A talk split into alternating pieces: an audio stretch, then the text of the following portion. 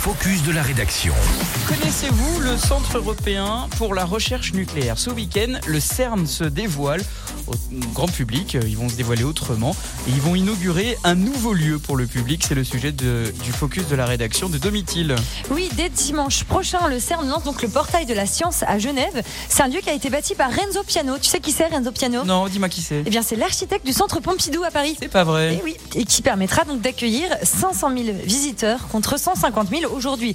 Alors, si vous croyez qu'il s'agit d'un musée, vous faites complètement erreur. Ce portail de la science se veut beaucoup plus ludique.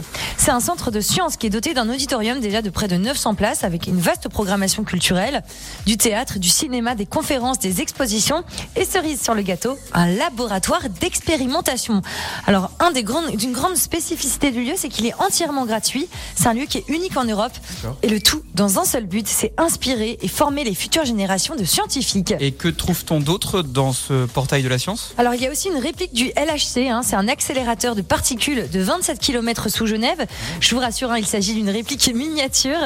L'autre spécificité, c'est que dans chacune des trois expositions qui vont être proposées, on va pouvoir réaliser soi-même des expériences. Non.